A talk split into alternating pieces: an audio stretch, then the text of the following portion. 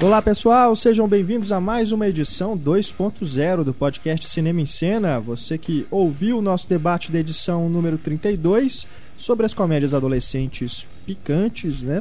Agora confere a extensão do nosso bate-papo com a repercussão entre os nossos ouvintes e também outras atrações do programa, entre elas os destaques da semana, que vão desde aí da seleção oficial de Cannes a mulheres seminuas atacadas por piranhas, hein?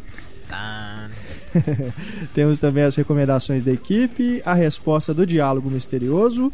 Será que você faturou o DVD duplo de alta tensão? E claro, a Patrulha Cinéfila, que nesta edição tem mais uma evidência fotográfica, agora mostrando a sujeira em que fica uma sala da rede Cinemark após uma sessão. Hein? É apavorante o negócio. Eu sou Renato Silveira, editor de Cinema em Cena, e ao meu lado nesse podcast estão Heitor Valadão, Larissa Padron e Túlio Dias, os nossos redatores. Podcast Cinema em Cena 2.0 começa agora. Começando aqui com um e-mail sobre o nosso debate do podcast 32, as picardias estudantis. Temos aqui a mensagem do Carlos Anela. Ele diz: muito legal o podcast 32 sobre as picardias estudantis. Bateu uma nostalgia danada, principalmente porque eu lembrei que o primeiro brinde que eu ganhei do Cinema em Cena foi justamente um par de convites para a pré-estreia de American Pie. Inclusive, nesta sessão, os espectadores ganharam de brinde uma tortinha de maçã que, felizmente, não veio com nenhum recheio especial. Até eu queria essa aí, então. Ainda bem mesmo, hein, Carlos?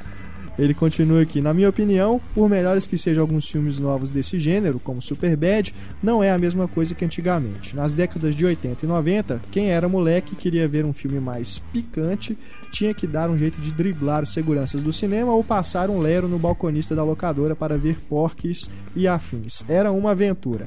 Mas hoje em dia, qualquer um pode digitar boobs no Google e não tem mais esse espírito de contravenção. Vocês É, concordam? Eu concordo, cara. Tem certas coisas que perderam a magia, né? Assim, É.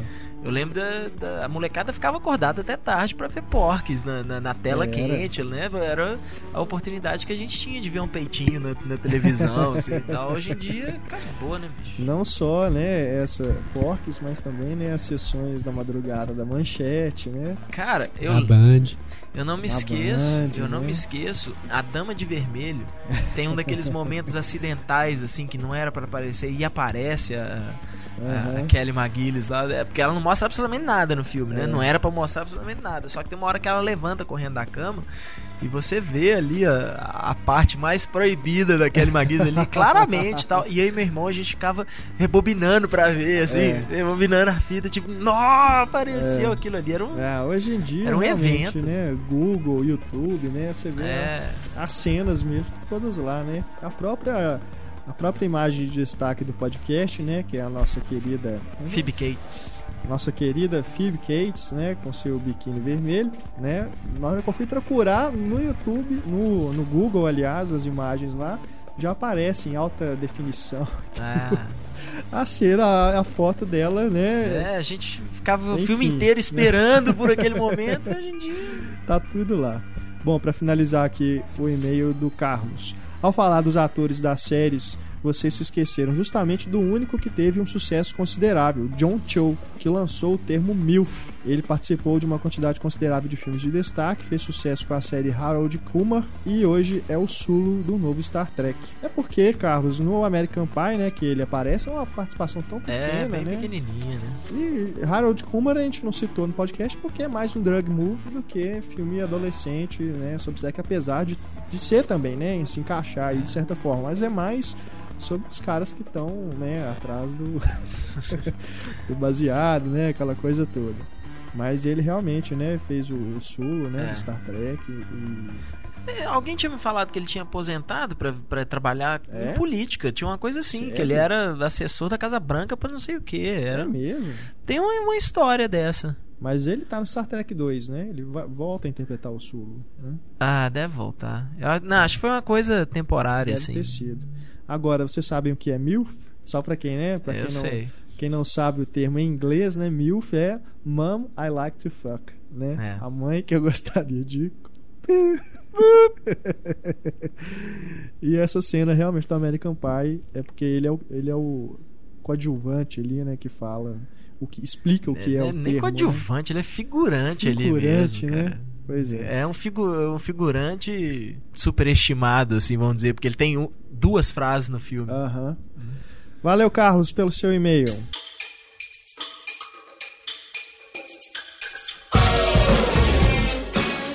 Seguimos agora para os nossos destaques da semana. Nós tivemos aí ah, o anúncio do- da seleção oficial do Festival de Cannes. Vários filmes que já eram esperados entraram, mas também alguns ficaram de fora. Entre que vamos falar primeiro os destaques, né? Os que realmente entraram para a seleção e vão competir pela Palma de Ouro. Começando aí pelo filme do Wes Anderson, Moonrise Kingdom, que ainda não tem título no Brasil.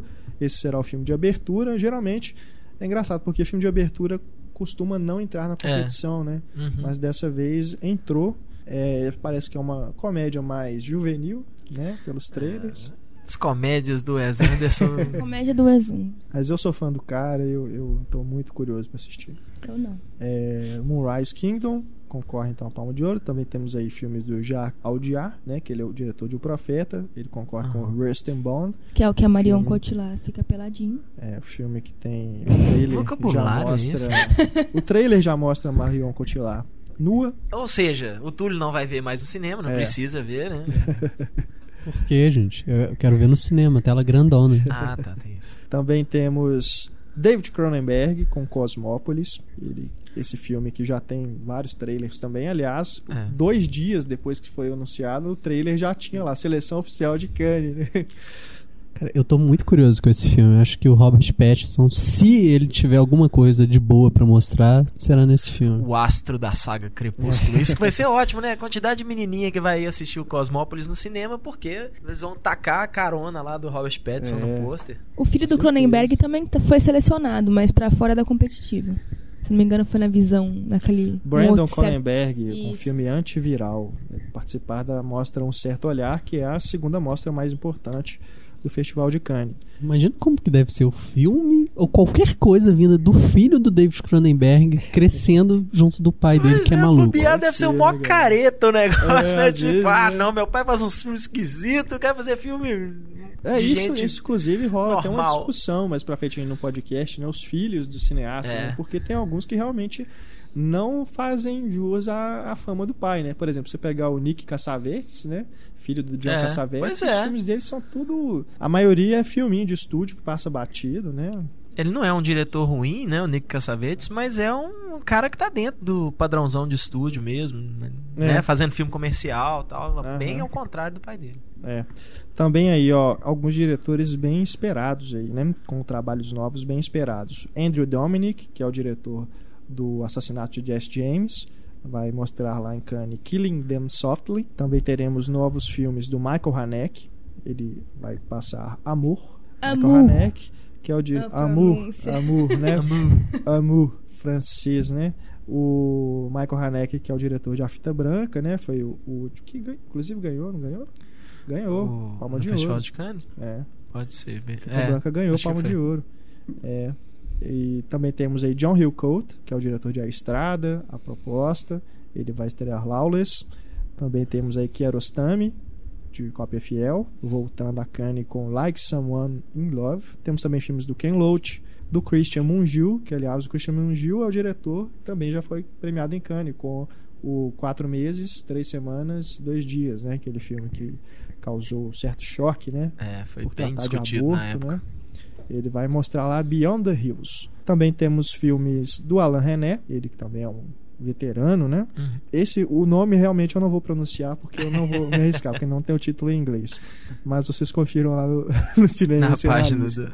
Temos aí Carlos Reigadas também, Thomas Wittenberg e, claro, Walter Salles. Walter Salles competindo com Na Estrada On the, On the Road. road. Na estrada On The Road, só pra gente ser bem, né, as distribuidoras daqui serem bem redundantes. Que é curioso porque o livro aqui no Brasil se chama Pé na Estrada, né? Eles não utilizaram. Poderia ser Pé na É, Estrada. deve- deveria ser pé na Eu estrada. né? imaginaria uma comédia com.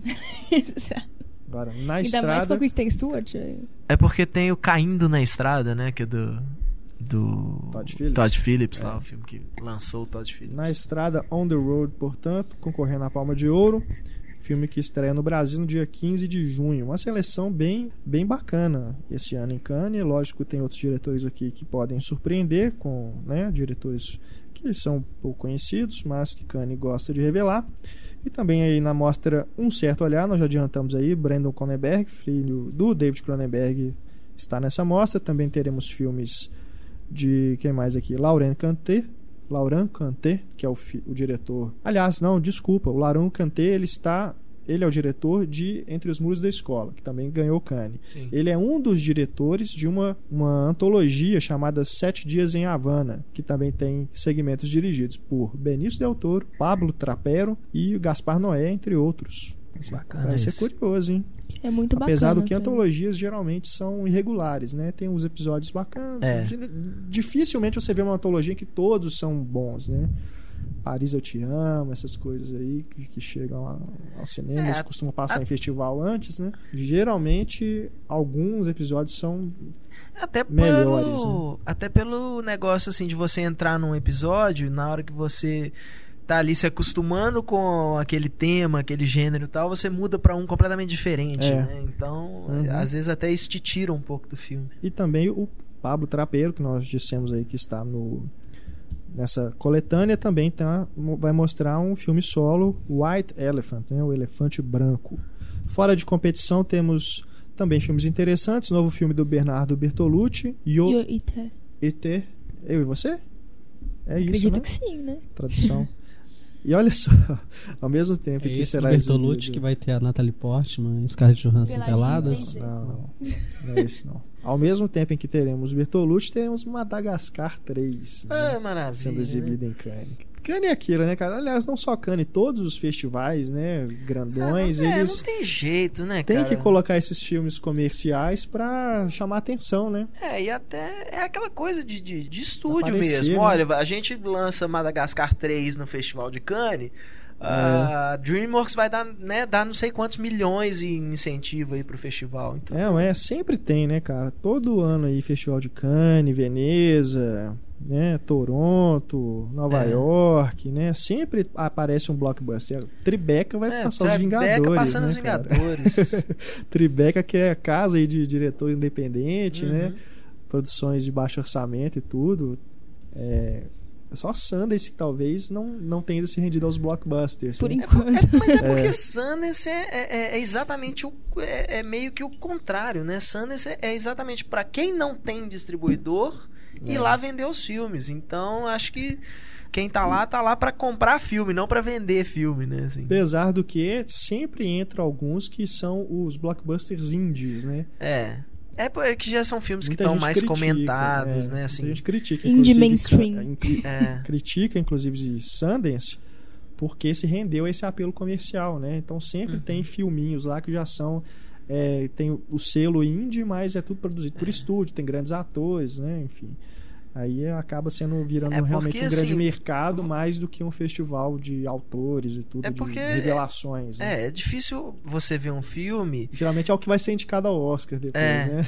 e você falar Um que assim, um depois. filme é independente. Tá, e aí quem, quem vai lá e compra o filme é a Fox Searchlight, por exemplo, ou a Miramax, né, que era a poderosona dos filmes independentes. Né, esse filme, ele deixa de ser um filme independente, tal, ele tem que pensar que ele foi produzido mesmo, né, com a grana aí, com o esforço e o suor do rosto aí de um produtor que não tinha um estúdio bancando É. por trás. Fechando então aqui nossos comentários sobre a seleção de Cannes, e ainda teremos aí novos filmes de Dario Argento, ele que está apresentando Drácula 3D. Né? Cujas imagens que a gente colocou no cinema em cena era uma coisa, uma coisa pavorosa. Por favor, né, Cannes? Podia ter colocado na seleção, na competitiva, por que não? É, pelo menos divulgava o filme, né? Ou acabava É. ou, ou louvava o Argento. Argento vai ser exibido aqui- no Sessão da Meia-Noite. Também tem aí filme do Takashi Miike, novo filme do Takashi Miike. Também haverá sessões especiais de novos filmes do. Aliás, novo filme não. É, não é um novo filme, né? A música Segundo Tom Jobim, do Nelson Pereira dos Santos, já foi exibida aqui no Brasil, mas é o último filme dele. Será uma sessão especial com convidados, terão grandes diretores brasileiros também nessa sessão, como o Eduardo Coutinho. E também aqui teremos em Cannes, sessão especial também fora de competição, o novo filme do Apichatpong, o Era Setakou. Meu herói, eu consegui Esse- pronunciar isso. aí. Esse cara é realmente o, o nome e o sobrenome, né? É. Ele que é o diretor tailandês de é Tio, chama? tio Bumi? Tio Bumi, que ganhou Cannes, e também O Mal dos Trópicos. Foi exibido aqui no Brasil também. Aliás, o Tio Bumi foi o primeiro filme dele lançado comercialmente no Brasil. Os outros só passaram em festival. E O Mal dos Trópicos é uma das coisas assim mais. é, como é que eu vou dizer? Indescritíveis. É um dos filmes que mais me surpreendeu assim, no cinema. Eu vi na Mostra Indie. Realmente é uma coisa. Não tem igual. É realmente, é só vendo mesmo. É indescritível. É uma coisa. bom Realmente. sentido? No bom sentido. Fica aí a, Mas é um filme- fica que- aí a dica Mas é um do nosso filme editor. que realmente assim não é fácil, não é filme, é nada comercial, é realmente o cara realmente está inventando, experimentando e tudo, é- mas é, é surpreendente, é uma coisa envolvente, assustadora, é, enfim, tem que assistir. né? É uma pena que a maioria das pessoas vai acabar assistindo por vias ilegais, né? É. Porque o filme realmente só não se a pessoa importar, mas para ser visto no cinema, que deveria ser a, a forma correta, realmente fica difícil. Bom, outro destaque da semana aí, imagens do, aliás, a primeira imagem, né, do Anthony Hopkins, caracterizado como Alfred Hitchcock, ele Muito que bem vai caracterizado. por interpretar o mestre do suspense em Alfred Hitchcock and the Making of Psycho. Traduzindo, Alfred Hitchcock e os bastidores de Psicose. Um filme que vai mostrar os bastidores desse clássico do suspense, do terror. É um dos filmes mais populares aí do Hitchcock. Filme que vai mostrar então os bastidores e tem um grande elenco, né? Não só o Anthony Hopkins como Hitchcock, mas também temos a Ellen Mirren como a esposa dele, Scarlett Johansson como a Janet Leigh, Aí ela morre peladinha no banho. Jessica Biel, Ralph Macchio, Tony Collette também no elenco, um grande elenco mesmo. Filme que será dirigido pelo Satya Gervasi, né? Ele que é roteirista de O Terminal. Ele já tem alguns trabalhos como diretor, mas ele é mais conhecido realmente por ter colaborado com o Spielberg. Então fica aí a expectativa de que, que vai sair, né, desse Aí. filme que parece ser bem interessante. Previsão de estreia para meados do ano que vem. Oscar de melhor maquiagem já? É, ficou bem parecido, né, o Anthony Hopkins. A gente vê ali, a gente Sobrou reconhece só o olho dele. né? reconhece o, o, o Anthony Hopkins ali dentro, né? Mas a fisionomia ainda colocaram ele de perfil, assim, pra ficar É. bem aquela imagem icônica do Hitchcock, né? Ficou bem legal mesmo. Vamos ver. Agora é engraçado, porque no IMDB esse filme tá só como Hitchcock, né? o É, parece que mudaram o Então título. é capaz né? de mudar, porque realmente, Alfred Hitchcock and the Making of Psycho, parece que é o nome do livro. Parece o nome de, de extra de DVD, né? Mas acho doido que eu acho que talvez seja o clima do filme mesmo, né? Essa coisa meio documental. assim. É, mas é, porque também ser só Hitchcock também não é, É. um filme sobre a vida inteira do Hitchcock. Eles iam colocar só Hit, mas aí eles viram que já tinham pegado É. esse nome, né? Quem vai interpretar o Anthony Perkins? Ah, é, É o James Darcy. É o James Darcy, ele vai interpretar Tem que o ser alguém Norman assustador. Bates. Tá, tá, tô bem curioso para ver esse filme. Mais um destaque da semana, voltando aí, estamos aí no aquecimento, né, para os Vingadores. Foi anunciado mais um integrante no elenco de Homem de Ferro 3, Guy Pearce, é, foi contratado para interpretar Aldrich Killian, ele que é um personagem dos quadrinhos e participa da saga Extremis, né? É. Então confirmando aí que essa saga, essa história realmente será usada Tem alguma influência, né? será usada no roteiro. O personagem, é, nos quadrinhos pelo menos, ele é um geneticista que ajuda a criar a nanotecnologia que é responsável pelo desenrolar da trama. A gente só não sabe se no filme realmente vai ser mantido, né? Porque a gente também não sabe ainda o que, que o Ben Kingsley vai fazer nesse É. filme, né? Ele, a gente sabe que ele é o vilão, mas a gente não sabe o que, que é o personagem, né? Uhum. Qual que é o papel exatamente.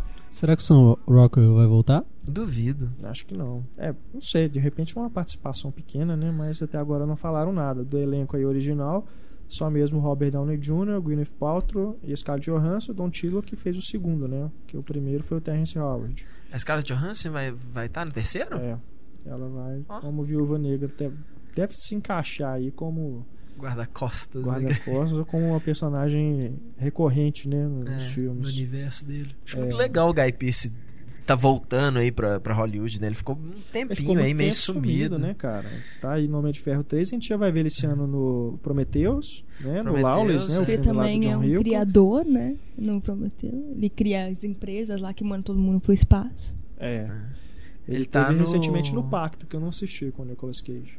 É. É, mas, né, até como coadjuvante aí do Nicolas É. Cage, ele tá protagonizando o Lockout, Lockout. que é aquela ficção científica que falam que é uma, uma bobagem É do divertida. Luc Besson, né? Produzido É, Luc produzido Besson. pelo Luc Besson.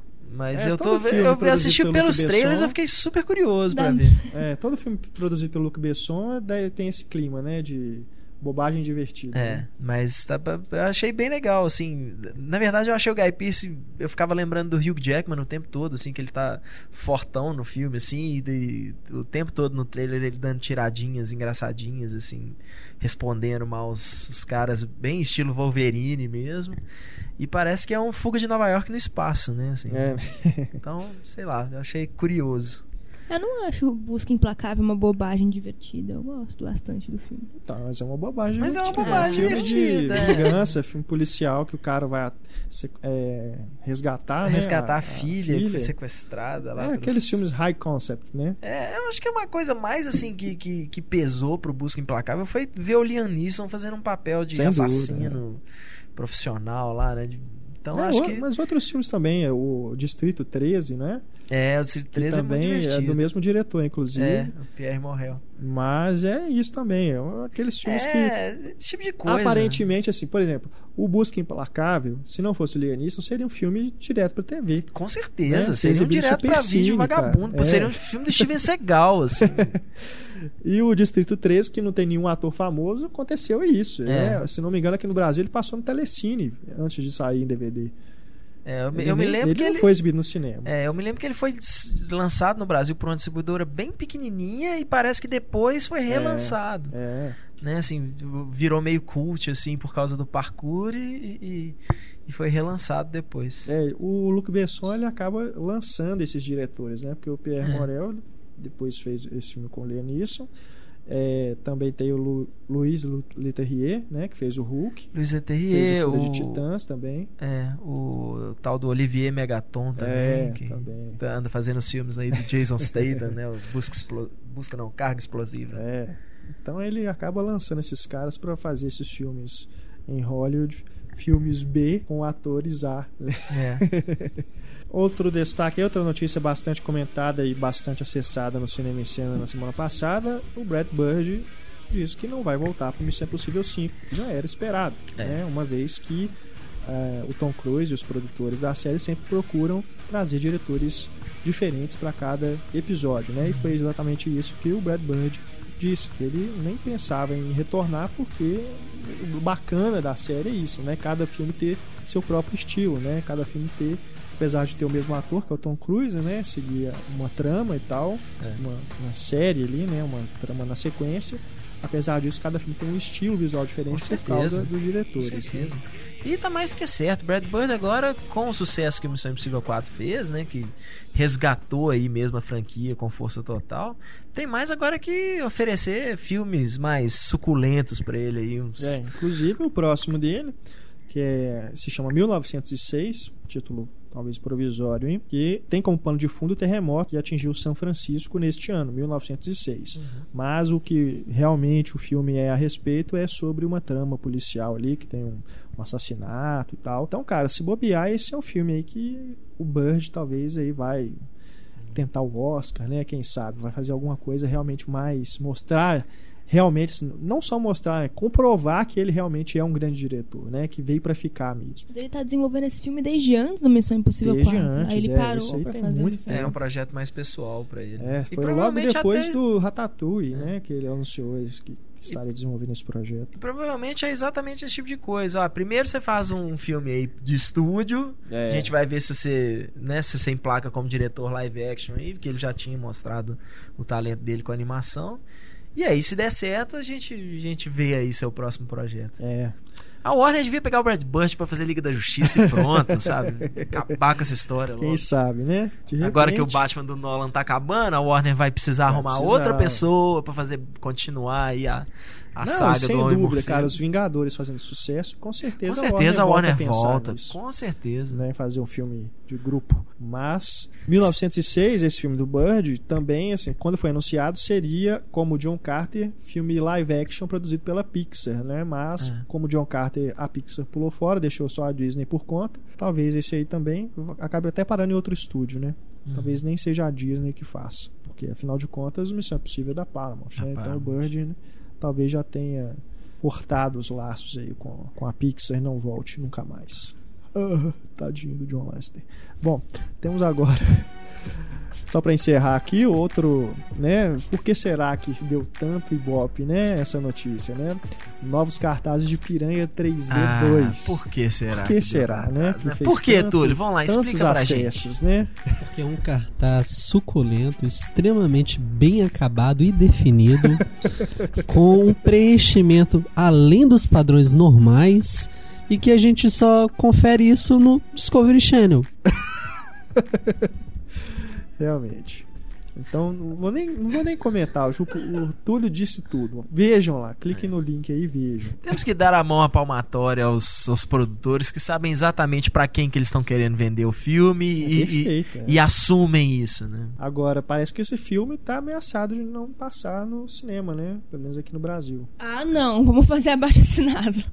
Ah, eu acho que um filme desse só tem sentido pra passar no cinema, né? É. O filme é, é em 3D. Parece que ele estreia em agosto, né? no- nos Estados Unidos. É, vai Não. acabar estreando nesse- essa época, setembro, agosto, É, né? Não provavelmente. tem Pertinho ali do Halloween também. né? É. Mas é, o problema é que o primeiro filme não fez muito sucesso, né? Eu acho que eles devem É. estar tentando construir aí uma expectativa tosca pro, pro filme. É, vamos aguardar então. Piranha 3D 2.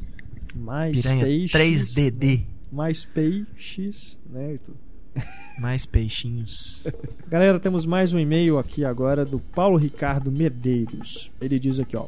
Antes de qualquer coisa, Larissa, Malhação, o filme, se algum produtor da Globo escutar isso, tá feita a merda.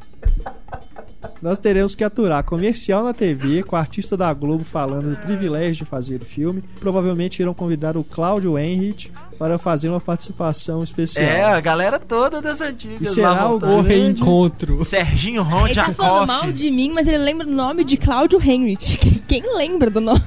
E será o grande lançamento de verão dos cinemas nacionais. E a culpa vai ser sua, Larissa. Pior, você será incumbida de participar da premiere do filme. Vai mesmo que eu vou mandar. É. Eu vou, vou lá entrevistar o lá. Henrich. Você que vai fazer. O Pablo vai abrir uma exceção dessa vez e vai fazer você fazer a resenha do filme pro site.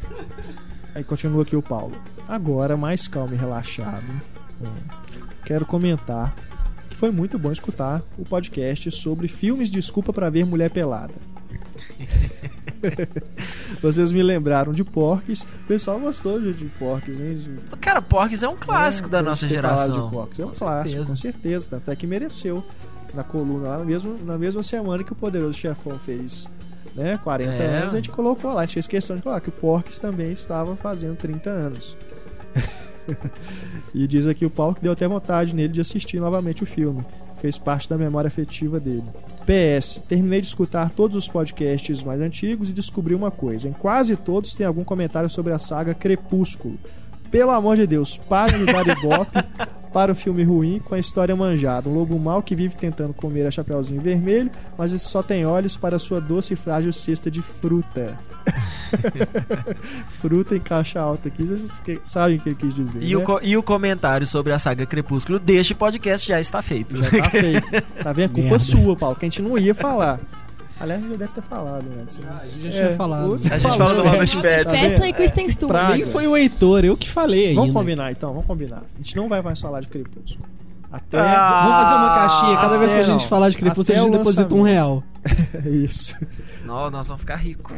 Gente, mas Robert Pattinson e Kristen Stewart estão os dois com filme em Cannes. Olha como eles estão super quadrados. É, tá vendo? É pouca bosta, não. Bill Condon também. Viu Cono, é, realmente. Mas, ó, consigo ver o nome desse cara sem lembrar Bill Camisinha, cara. Não rola.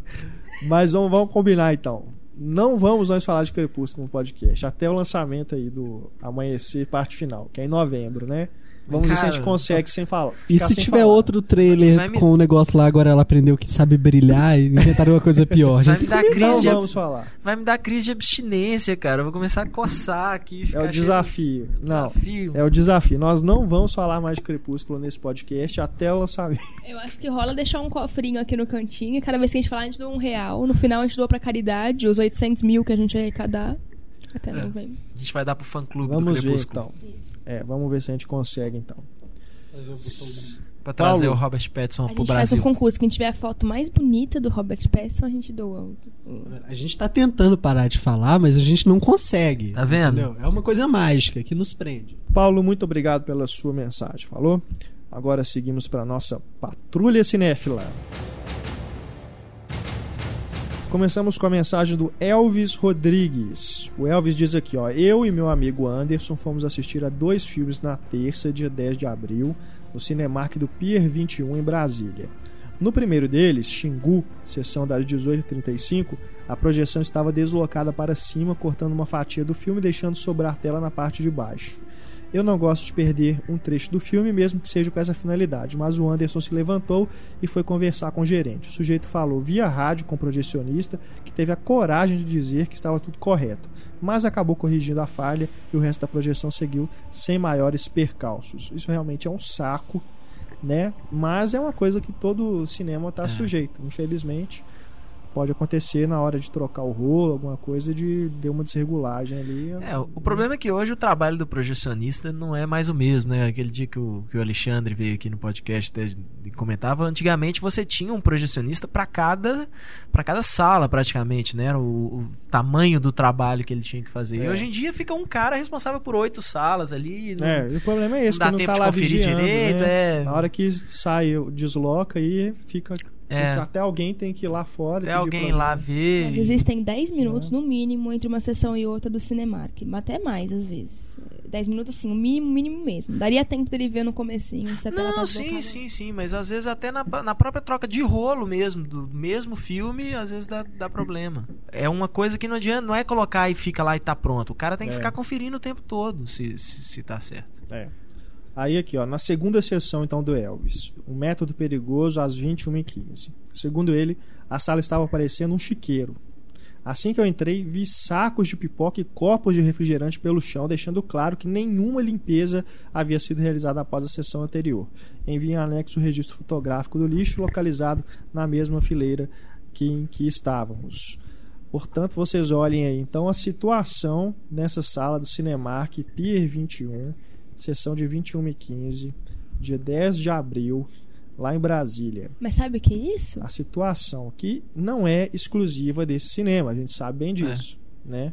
O que é isso, Alguém Larissa? deve ter brigado por lugar, deve ter passado 5 minutos brigando, atrasou, atrasou a projeção e não deu tempo de limpar a sala. Aposto que foi isso. É, se essa lei não fosse nova, eu realmente acreditaria nisso, Larissa, mas infelizmente até Eu antes acho que dessa isso é lei- porcaria mesmo. Antes dessa lei, a gente já repara essa, esse problema de é uma- sujeira. Que é- primeiro, o pro- é, primeiro problema é de problema tudo, né? de educação, né, de, de higiene das pessoas. E segundo, problema do cinema que não fez a limpeza, devida, é.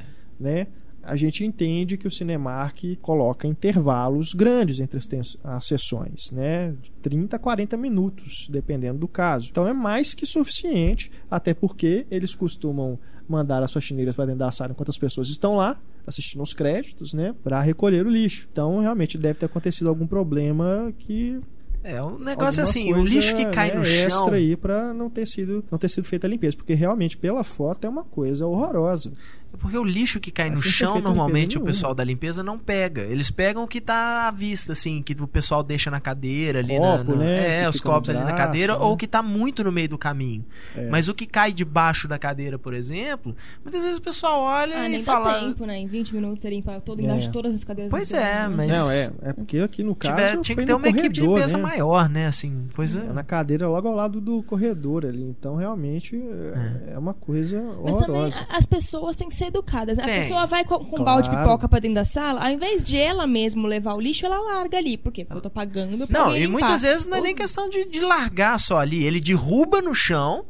Poxa, custa pegar, assim, você faz uma porqueira dessa na sua casa, você ia deixar lá o negócio É. até alguém ir lá limpar, sabe? Não, mas é o pensamento pequeno de que, ah, não, eu tô pagando ingresso pra alguém limpar depois. É o É. pensamento pequeno e porco, sabe? No- Porco. Eu, assim, pessoalmente, nunca tive uma experiência desse tipo na Cinemark. É, de ver essa quantidade de lixo que o Elvis mostra aqui espalhada na sala. Mas ele não é o primeiro que relata esse tipo É. de problema. Né? Nós já vimos é, aqui mesmo na Patrulha Cinéfila outros ouvintes reclamando de lixo de sujeira porcaria nas salas da Cinemark.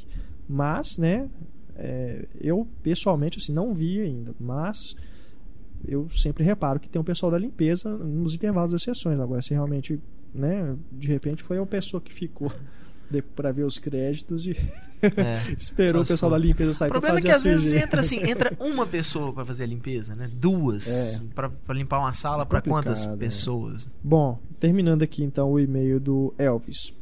O filme começou, ele foi ver o método perigoso. O filme começou e as luzes permaneceram acesas. Mais um problema. Aguardamos alguns segundos e nada. Assim o Anderson teve que ir lá novamente pedir. que Ah, eu quero ir no cinema com o. Anderson, né? Tipo, "Ô, Anderson, vai lá. Cara, gente Reclame boa, isso aí né? comigo pra mim. Resolve lá. lá, Manolo. Resolve É. lá. Já na saída decidi, era um caso para a Patrulha Cinéfila. Isso aí, Elvis. Obrigado pelo excelente serviço prestado e bons filmes. Para você também, Elvis. Espero que não tenha mais problemas aí na, no Pier 21. PS. Já seria um avanço se as músicas da Rádio Cinemark fossem trocadas, pois há anos que não passam das cinco ou seis mesmas canções. Isso quando não fica em loop apenas em uma única do Ed Mota ou da Fernanda Porto. Ah, é.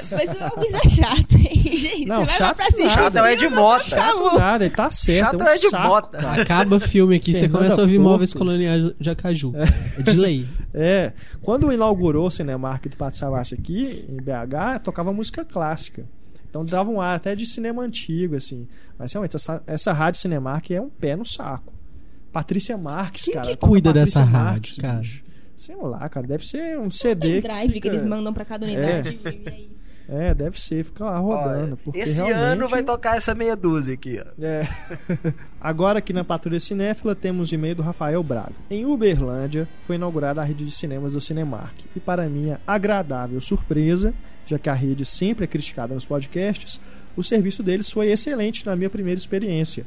Apesar do preço salgado em comparação com a outra rede de cinema da cidade, R$ 23,00 a inteira de um filme 3D na sala XD em um domingo, tá que na outra rede não há sala XD, a atendente perguntou se eu não importava em assistir ao filme dublado.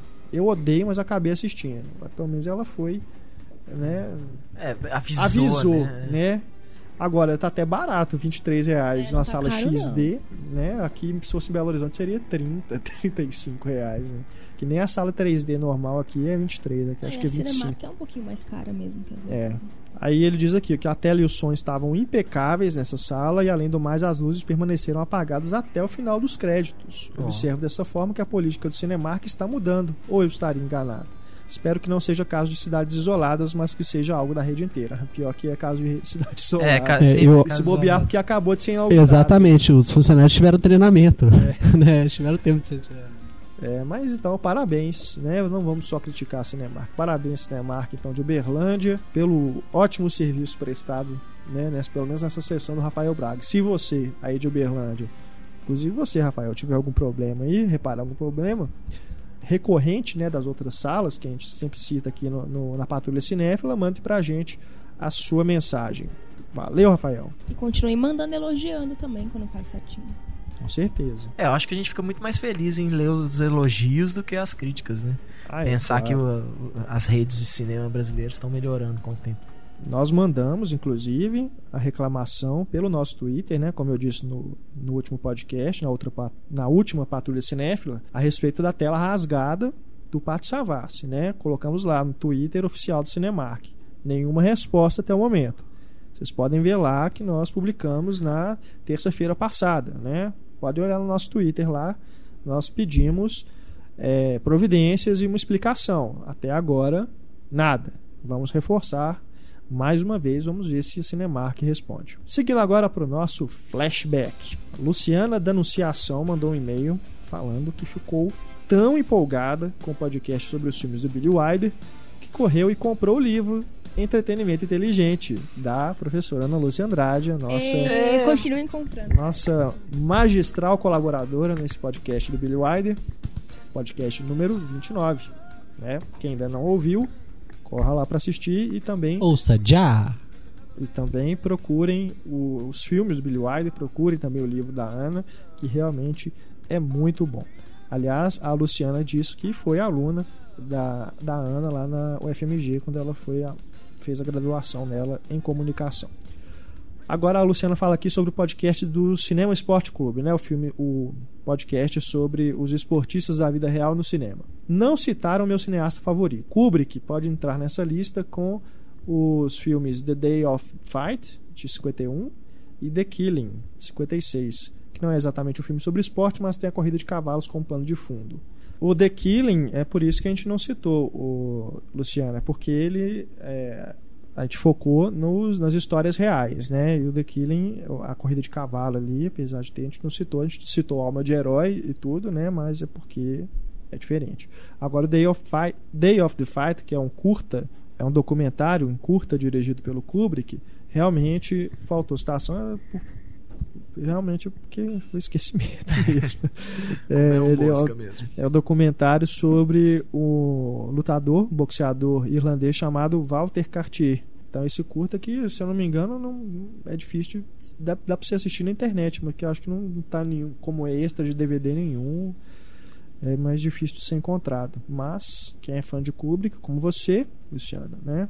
Realmente não dá para deixar de assistir. E ela, inclusive, pede aqui, aproveita a oportunidade para pedir um podcast sobre a vida e a obra de Stanley Kubrick. Com certeza está na nossa lista dos podcasts de grandes diretores, só não sabemos ainda quando que a gente vai encaixar, mas com certeza pode esperar que vai entrar. Tá bom, Luciano? Mês que vem? Não, mês que vem não pode, né? Não, não, não, não. não no outro não, mês? Não, não, Pode também não. não, não, não, não. Vamos A gente tá esperando ele lançar um, um filme novo. É, exatamente, Larissa. Exatamente. Que maldoso, corta isso. Temos agora aqui o Leonardo Cume. Lembrei de mais um filme real de esporte. The World Fastest India, desafiando os limites com Antonio Hopkins, segundo o Leonardo aqui. Realmente, esse filme é bem legal, É. né? Desafiando os limites. Que saiu direto em DVD no Brasil. Sim, se eu não me engano, sim. É facilmente encontrável aí. É, em qualquer DVD locadora tem. É bem, bem bacana mesmo. Ele que faz o cara que construiu, né, um protótipo, né, de um É, aquilo, é, tipo uma- foguete é uma moto. quase, né, é, mas é uma moto É mesmo. uma né? moto, né? É uma E- coisa realmente. E é isso, né? Tipo, quem conseguia quebrar, né? Fazer a barreira e É, quem conseguia se- ser o o mais rápido do mundo. Aí o pessoal ia para deserto de sal pra pra fazer as corridas, né? Do Roger Donaldson, se eu não me engano. é o filme do Roger Donaldson, lançado em 2005. Ele realmente não passou nos cinemas brasileiros. O personagem do Anthony Hopkins chama Burt Munro. É, mas É. é, é numa história real também. É né? baseado numa história real. Se passa- a história se passa lá na Nova Zelândia em 1967. Isso. E ele viaja para os Estados Unidos, não é isso? Pra, Isso, pra isso. competir. É bem legal mesmo esse filme. Vale a pena. Quem não conhece, vale a pena procurar. E o Leonardo continua aqui sobre filmes gêmeos, Jurassic Park e Carnossauro. gêmeos tipo Schwarza e De Vito. Deve ter N outros, né, irmãos do Jurassic Park aí nesse mercado negro, né, de home video. O Carnossauro, se eu não me engano, é da Troma até, não é? Uma É. coisa assim. É bem, bem trash, assim. Bem trash, né, cara? Tem umas coisas também propositalmente trash. bizarras, tipo, tem um monstro contra o outro, né? Tipo nessa linha do Godzilla versus. Ah, tem um tal, monte né? Tem agora. Um o- monte, né? Tipo. Shark Di- Tópicos, Dino né? Croc versus Super Gator, umas coisas assim. Sharktopus Eu- versus. Eu fico até é, curioso, cara, pra assistir. Eu queria assistir, mas não encontro é tempo, cara. Porque é uma bobagem, né? Mas assim, eu queria assistir esses filmes. Deve ser muito trash. Deve ser engraçado. são mano. produções da- do, do Sci-Fi Channel, na maioria, É. né? Dessa Asylum e tal. Acaba que não é engraçado, não, cara. É, é, É é- ruim é- mesmo, é ruim mesmo. Essa é uma desculpa pra, pra fazer os monstrinhos digitais lá e são mal feitos. Desculpa até pra fazer um cartaz bonito, né? Um, é. um gráfico bonito não, assim. não, né? não chega a ser engraçado o É. filme, sabe? Não tem muito. Assiste Discovery Kids, que é melhor. Temos agora aqui a resposta do diálogo misterioso. A resposta, claro, né, para quem não descobriu, estava muito na cara, né, porque no próprio no próprio diálogo era mencionado o nome do personagem principal do filme, Blade Runner, o caçador de androides. Vamos escutar aí o diálogo. You're reading a magazine, you come across a full page nude photo of a girl. Is this testing whether I'm a replicant or a lesbian, Mr. Deckard? Just answer the questions, please. Em primeiro lugar ficou o Hilmer Diogo. Hilmer Diogo faturou então o DVD duplo do filme Alta Tensão. Nós vamos mandar aí na sua casa. E também aqui, ó, em segundo ficou Lucas Silva de Oliveira. Em terceiro, Gabriel Barreto. Eles faturam então o copo do Projeto X. Copo de festa. Ó, esse aí ficou fácil, né? As pessoas acertaram, né? Acertaram. Que eu não re- Bastante. reparei o nome dos vencedores É. habituais. Eles não foram rápidos no gatilho dessa vez. Não, tivemos muitas pessoas participaram realmente, mandaram e-mail. É, mas a intenção é essa, não é realmente agora colocar coisas muito difíceis, porque senão pouca gente participa e tem acaba dando pouca chance para outras pessoas ganharem, né? Então, não é que eu vou colocar coisas fáceis do tipo I'm the king of the world! é, é, alguma coisa nesse sentido, eu não vou colocar, porque senão também né, perde sentido do, da brincadeira, que é o diálogo misterioso. Mas também não, não vou deixar de colocar coisas que são fáceis de ser identificadas, porque senão pouca gente participa. Então, olha só o tamanho da lista de hoje. Além do Hilmer Diogo, Lucas Silva de Oliveira e o Gabriel Barreto, também acertaram a resposta. André Araújo, Renato Sabado, Bruno Macedo, Carol Chaves Madureira, Carlos Carvalho, Isabel Whitman, Daniel Rosa, Emílio Eiji Yamani, Juliana Nakajo, Neudson Aquino, Marco Peixe, Leonardo Cume, Matheus Leone, Carlos Anela, Rafael Ferreira Franco, Rafael Costa, Luiz Capucci, É? Sérgio Souza, não, obrigado.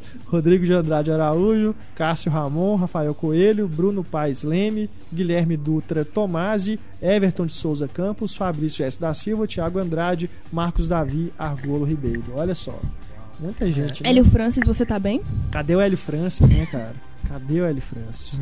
O Hélio tá bolando outra, outro vídeo montagem.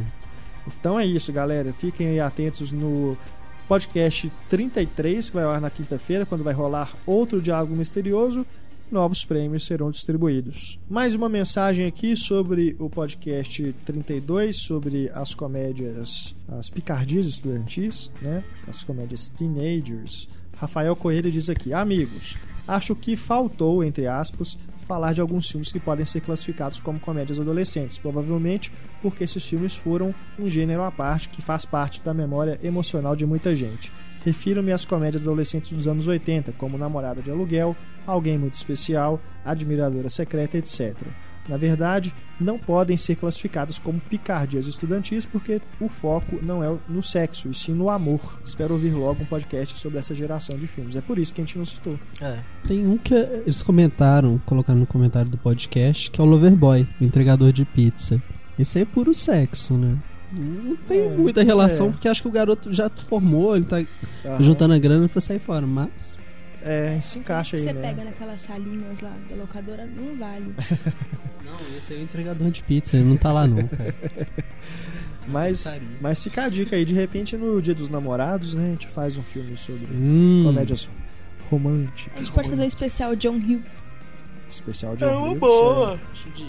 é. O John Hughes, claro, a gente vai dedicar um, um, um podcast grandes diretores pra É o ele. próximo? É o próximo? dia. Não, não, não, não, não, não. Vamos deixar Vamos deixar o suspense aí pra qual será, né? Que aliás já é essa semana. Já é essa tchá, semana. tchá, tchá. O desta semana, o grande diretor dessa semana. Vocês vão descobrir então Apostas, apostas, quem 33. aposta, quem aposta. quem será, né? Quem será o próximo grande diretor. E em maio nós teremos outro também que não é o John Hughes nem o Kubrick. Quem será? Vocês vão descobrir. Tarantino. Não, também não é o Tarantino. Bom, seguindo aqui então pro Cinema em Cena recomenda.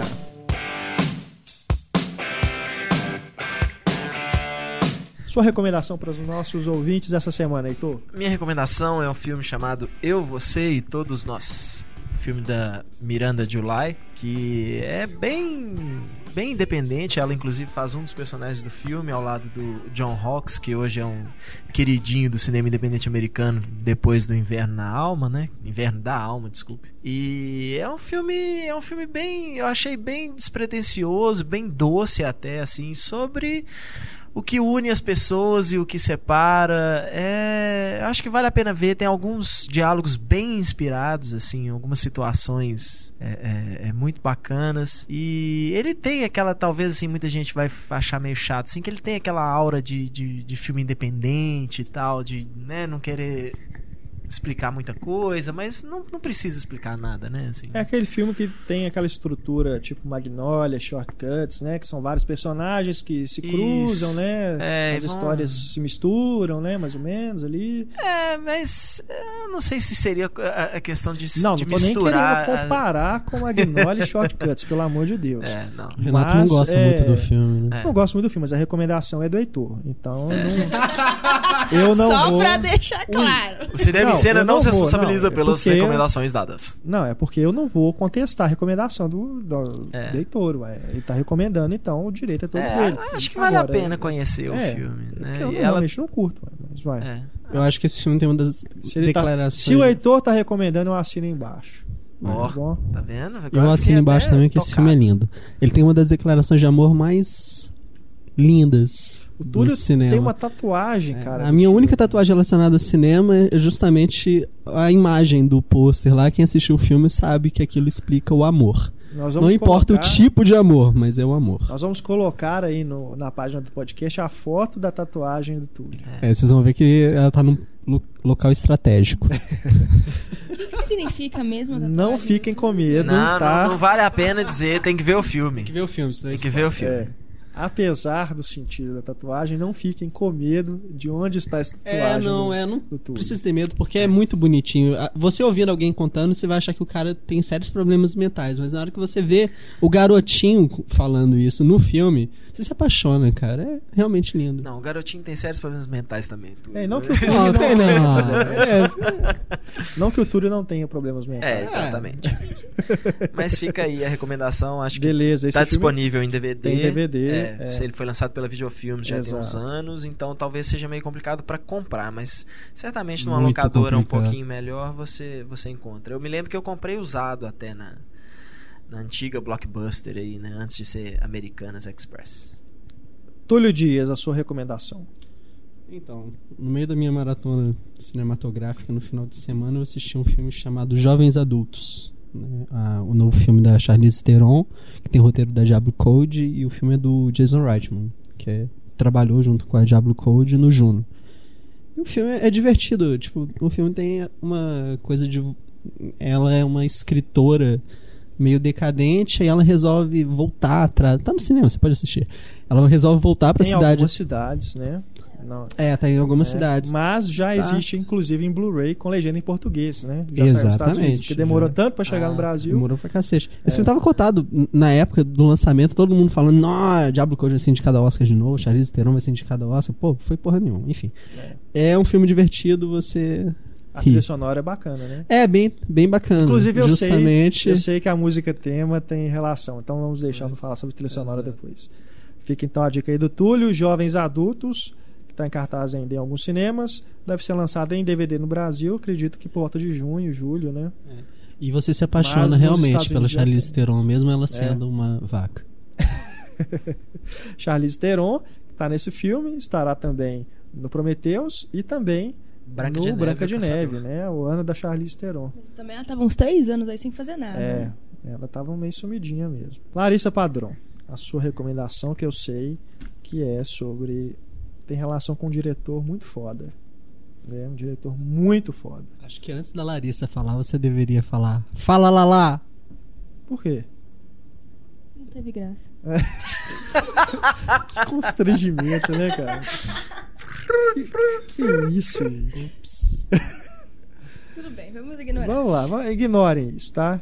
Eu, eu gosto Eu de... não vou cortar pra vocês verem as, como é que as coisas funcionam aqui O no cinema. tipo em de coisa que a gente tem que ouvir aqui durante a gravação do podcast em Cena.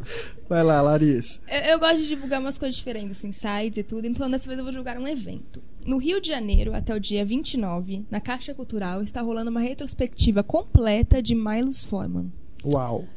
Muito bacana, é super baratinho, o ingresso é 4 reais a inteira. E vai passar todos os filmes dele. E mesmo a mostra já tendo começado, se você começar a assistir a partir de amanhã, ainda assim você consegue assistir todos os filmes dele. Se eu não me engano, acho que são 16 Amanhã, longos. quarta-feira, né? Isso, amanhã é quarta-feira. Vai até que dia? 29. Tá. Então corra logo pra assistir antes que É, acabe. Dá mas tempo, dá tempo. dá, ah, como são 16 longas, se eu não me engano, então não é muita coisa, dá pra você assistir aí, fazer uma maratoninha e assistir. E vale muito a pena, né? O cara que dirigiu Com o Estranho certeza. Ninho, Amadeus. É um o diretor Povo que- contra Larry Flynn. Certamente também ganhará um podcast Grandes Diretores, mas que não é. o- Não é o próximo. Não é o próximo. Então, vale a pena vocês assistirem, vocês que estão no Rio de Janeiro, que inveja de vocês. Que inveja mesmo. A Caixa Assistam Cultural Caixa faz mostras Cultural. muito bacanas. É, Beleza. Só pra continuar assim, a divulgar um outros eventos rapidinhos, aqui em Belo Horizonte tá rolando a mostra de filmes mudos no, Sex, no Sesc Palladium com trilha sonora ao vivo, que nem era feita antigamente, Bacana. com pianista até o dia. Muito bom. Não. Começa agora dia 27, a segunda fase, que vai ter Viagem à Lua, do Melier. Uau. Também muito bacana. E para os meus conterrâneos de Santos, do dia 18 a 22 de junho, o Pablo estará dando curso dele aí na cidade, no Senac. Então, por favor, mandem e-mail pro Pablo para se inscrever no curso, que vale muito a pena. pablo.cinemaencena.com.br para você ter mais informações e fazer sua inscrição no curso do Pablo, né? para fechar aqui as recomendações desta edição do podcast, vou fazer um pouquinho diferente, vou recomendar um brinquedo, Ó. né? Não um brinquedo, né? Brinquedo para adulto, né? Ah, tá. É um- É calma, calma.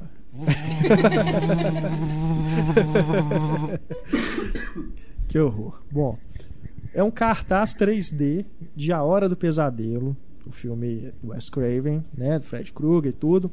É um cartaz 3D que na verdade não é um cartaz com efeito lenticular nem nada não. Ele realmente ele é modelado em 3D, em alto relevo e tudo. É muito bacana, muito bem feito. Ele é um produto da linha Pop Culture da McFarlane Toys, né? O Heitor bem conhece essa linha de brinquedos, né? Essa fabricante que tem coisas muito bacanas, né? É, McFarlane Toys fazia os, os bonecos do Spawn, né? Que era É. ah, os, os quadrinhos do, do Todd McFarlane. E o- os bonecos dele na época eram tão bem feitos assim que ele começou né, a fazer outros, outras, outras coisas. Fez uma série chamava Mo- Movie Maniacs, que Aham. também era né, os monstros do cinema tal, que era Se eu não muito me engano, bacana. tinha até um projeto para ser feito um filme também, baseado no- nas criações dele. É, tinha um. é, chamava. é, The Twisted Land of Oz, uma coisa É, assim, que era uma exato. reinterpretação dos personagens do Mágico de Oz. É muito Só que bacana. como filme de terror, aí ele É. falava em fazer um filme disso, mas não deu em nada. O McFarlane hoje em dia foi daqueles caras que uma época, né, ele teve a época dele que hoje ele já tá meio que sumindo do mapa. Aham. Então, ó, tem esse cartaz, esse modelo, né, uma réplica, né, do cartaz original, que é em alto relevo, tudo tem 30 centímetros de altura. Você pode tanto pendurar na parede quanto pode colocar. ela- Ele vem com um suportezinho, você pode colocar em cima da estante, da- na prateleira da sua casa, junto com seus filmes, enfim. É uma peça de decoração bem legal para você que gosta de filmes de terror. Também tem é, o cartaz da Sexta-feira 13, do Alien. Olha. Alien, oitavo passageiro, e também tem do Robocop que eu já vi. Não vi para comprar, mas eu vi que existe também dessa linha também. Pop Culture, é, McFarlane Toys. Olha, é, é até relativamente fácil de encontrar aqui no Brasil. Eu comprei na loja Coleciona Brinquedos. É, essa loja tem uma sede lá em São Paulo, na Rua Augusta. É praticamente um supermercado de brinquedos. De tão grande que é. É, Eu fiquei maravilhado lá. Quase que eu saí de lá com despesa assim pro ano inteiro. O Renato conseguiu comprar brinquedo na Augusta, hein? Que suspeito, cara. Ele viu a sessão É, fechada, tá né? A sessão da né? salinha, né? É. Mas também você encontra aí no Mercado Livre. Aliás, lá ainda em São Paulo, na Galeria do Rock, também tem uma loja chamada Power Toys, que também vende coisas assim com preço bem acessível, não é nada, é produto importado, mas não é nada assim, nenhum preço Fora excessivo, normal. é, não é nada que você não possa arcar. No Mercado Livre também você encontra várias pessoas que vendem, né? é, trazem esses produtos importados, então joga aí no Buscapé também, é, você acha com facilidade. Eu vou colocar aí na página do podcast o link para o site oficial do, dessa linha, dos cartazes 3D. Também tem capas de disco, Túlio, você gosta de música. Também tem capas de discos clássicos aí, do Led Zeppelin, Jimi Hendrix, também modelados dessa forma, no tamanho natural, né? O tamanho de uma capa de CD mesmo, só que vem toda modelada, a réplica, tudo bonitinho. É muito bacana.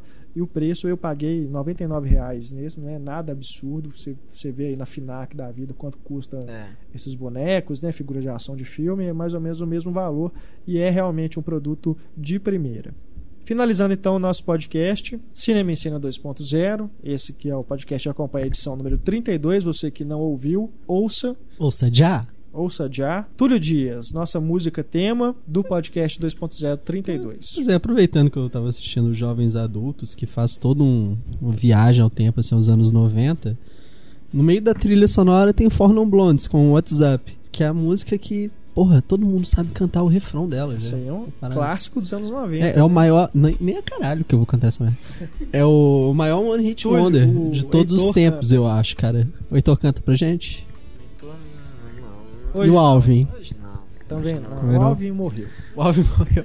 Quem Sacanagem. dera, né? Quem dera a gente nunca mais tivesse que aguentar um alvo e uns esquilos. É, eu gostaria de ouvir a versão dele. E, e essa música chama WhatsApp, mas se você parar pra pensar no refrão, é cantada é, What's Going On, né? Só que eles resolveram fugir da comparação com a música do Marvin Gaye, que, porra, seria uma prepotência do cacete pegar uma música com o mesmo nome de um clássico daquele. Mas tem algum momento que eles falam WhatsApp? Não, em momento algum. Só ficou tipo, What's Going On pra Ah. WhatsApp. Essa música que toca também em Todo Mundo em Pânico, né? WhatsApp! Né? né? Tem mais algum filme? What's up? Cara, não. O principal, assim, mesmo, pelo menos que eu lembro agora, é realmente Jovens Adultos, que foi o mais recente. É, né? toca Mas a ela música não- mesmo, né? É, é, a música É mesmo. Porque a trilha sonora tem alguns covers também, né? Alguns Uhum. covers né? de canções Bastante famosas. dos anos 90. Sou só eu que acho essa música uma merda. Cara, não, eu gosto dela. Tipo, Eu gosto. é, é aquela coisa de memória afetiva mesmo. A música É. pode não ser lá grandes coisas, assim, música mas. é- Eu não sei, eu não né? sei se é porque tocou demais, assim, igual eu, eu tenho aquela síndrome igual o, o, o, o Counting Crows, que de repente eles falaram assim, bicho, a gente não vai tocar mais Mr. Jones em show, chega, não queremos mais essa música, porque to- tocou tanto, na Tanto, época, tanto. cara. Os irmãos com E Eu o- Amo a Júlia. E o refrão é Não, tão grudento, né, bicho, dessa, dessa WhatsApp. And I say, hey, hey, hey, hey, hey, I say, hey, what's going on? Eu, acho impressionante também a É, qualidade arrumou um da- da substituto letra do disso aí. Alvin. Então fiquem aí com o WhatsApp.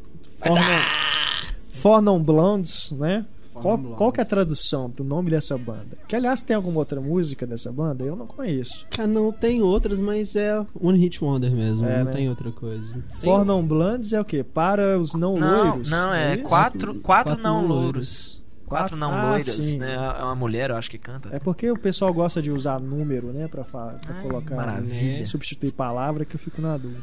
Tem um nome bom, da- Quatro o, o- não o- loiros, O nome então. criativo, né? Esse eu já vi. É. Super. Ai, ai. WhatsApp, então. WhatsApp, então, encerrando o podcast 2.0. Um grande abraço para vocês. Eu sou Renato Silveira. Participaram desse podcast Túlio Dias, Heitor Valadão e Larissa Padrão. Mande suas mensagens para o nosso e-mail cinema@cinemaencena.com.br, nosso Twitter arroba Cinema em Cena e nosso Facebook facebook.com/barra Cinema em Cena. Um grande abraço. Tchau.